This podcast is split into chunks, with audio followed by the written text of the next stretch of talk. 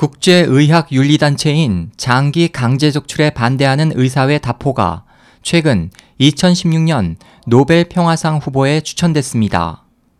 이 단체는 장기간 이식용 장기를 둘러싼 범죄, 특히 중국에서 수감자에 대한 장기 강제적출을 반대하는 활동을 계속하고 있습니다.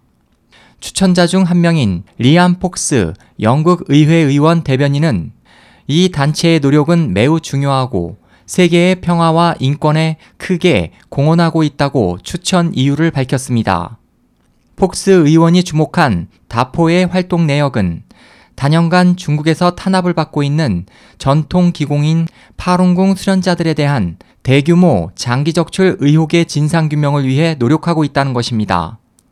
다포는 지난 이천십삼 년 파룬궁 측과 일부 국제인권단체 등에서 주장하는 중국의 사법, 병원, 수용시설이 조직적으로 수련자들을 대량 학살하고 그들의 장기를 밀매하고 있다는 고발에 대해 유엔의 독립적인 조사를 촉구하는 서명 활동을 세계 각지에서 실시한 후 수집한 오십여 개국 이백만여 명의 서명을 유엔 인권이사회에 제출했습니다.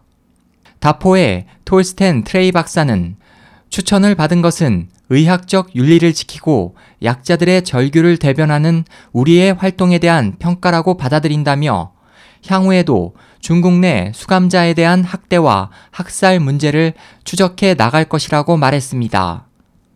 에스오에이치 희망지성 국제방송 홍승일이었습니다.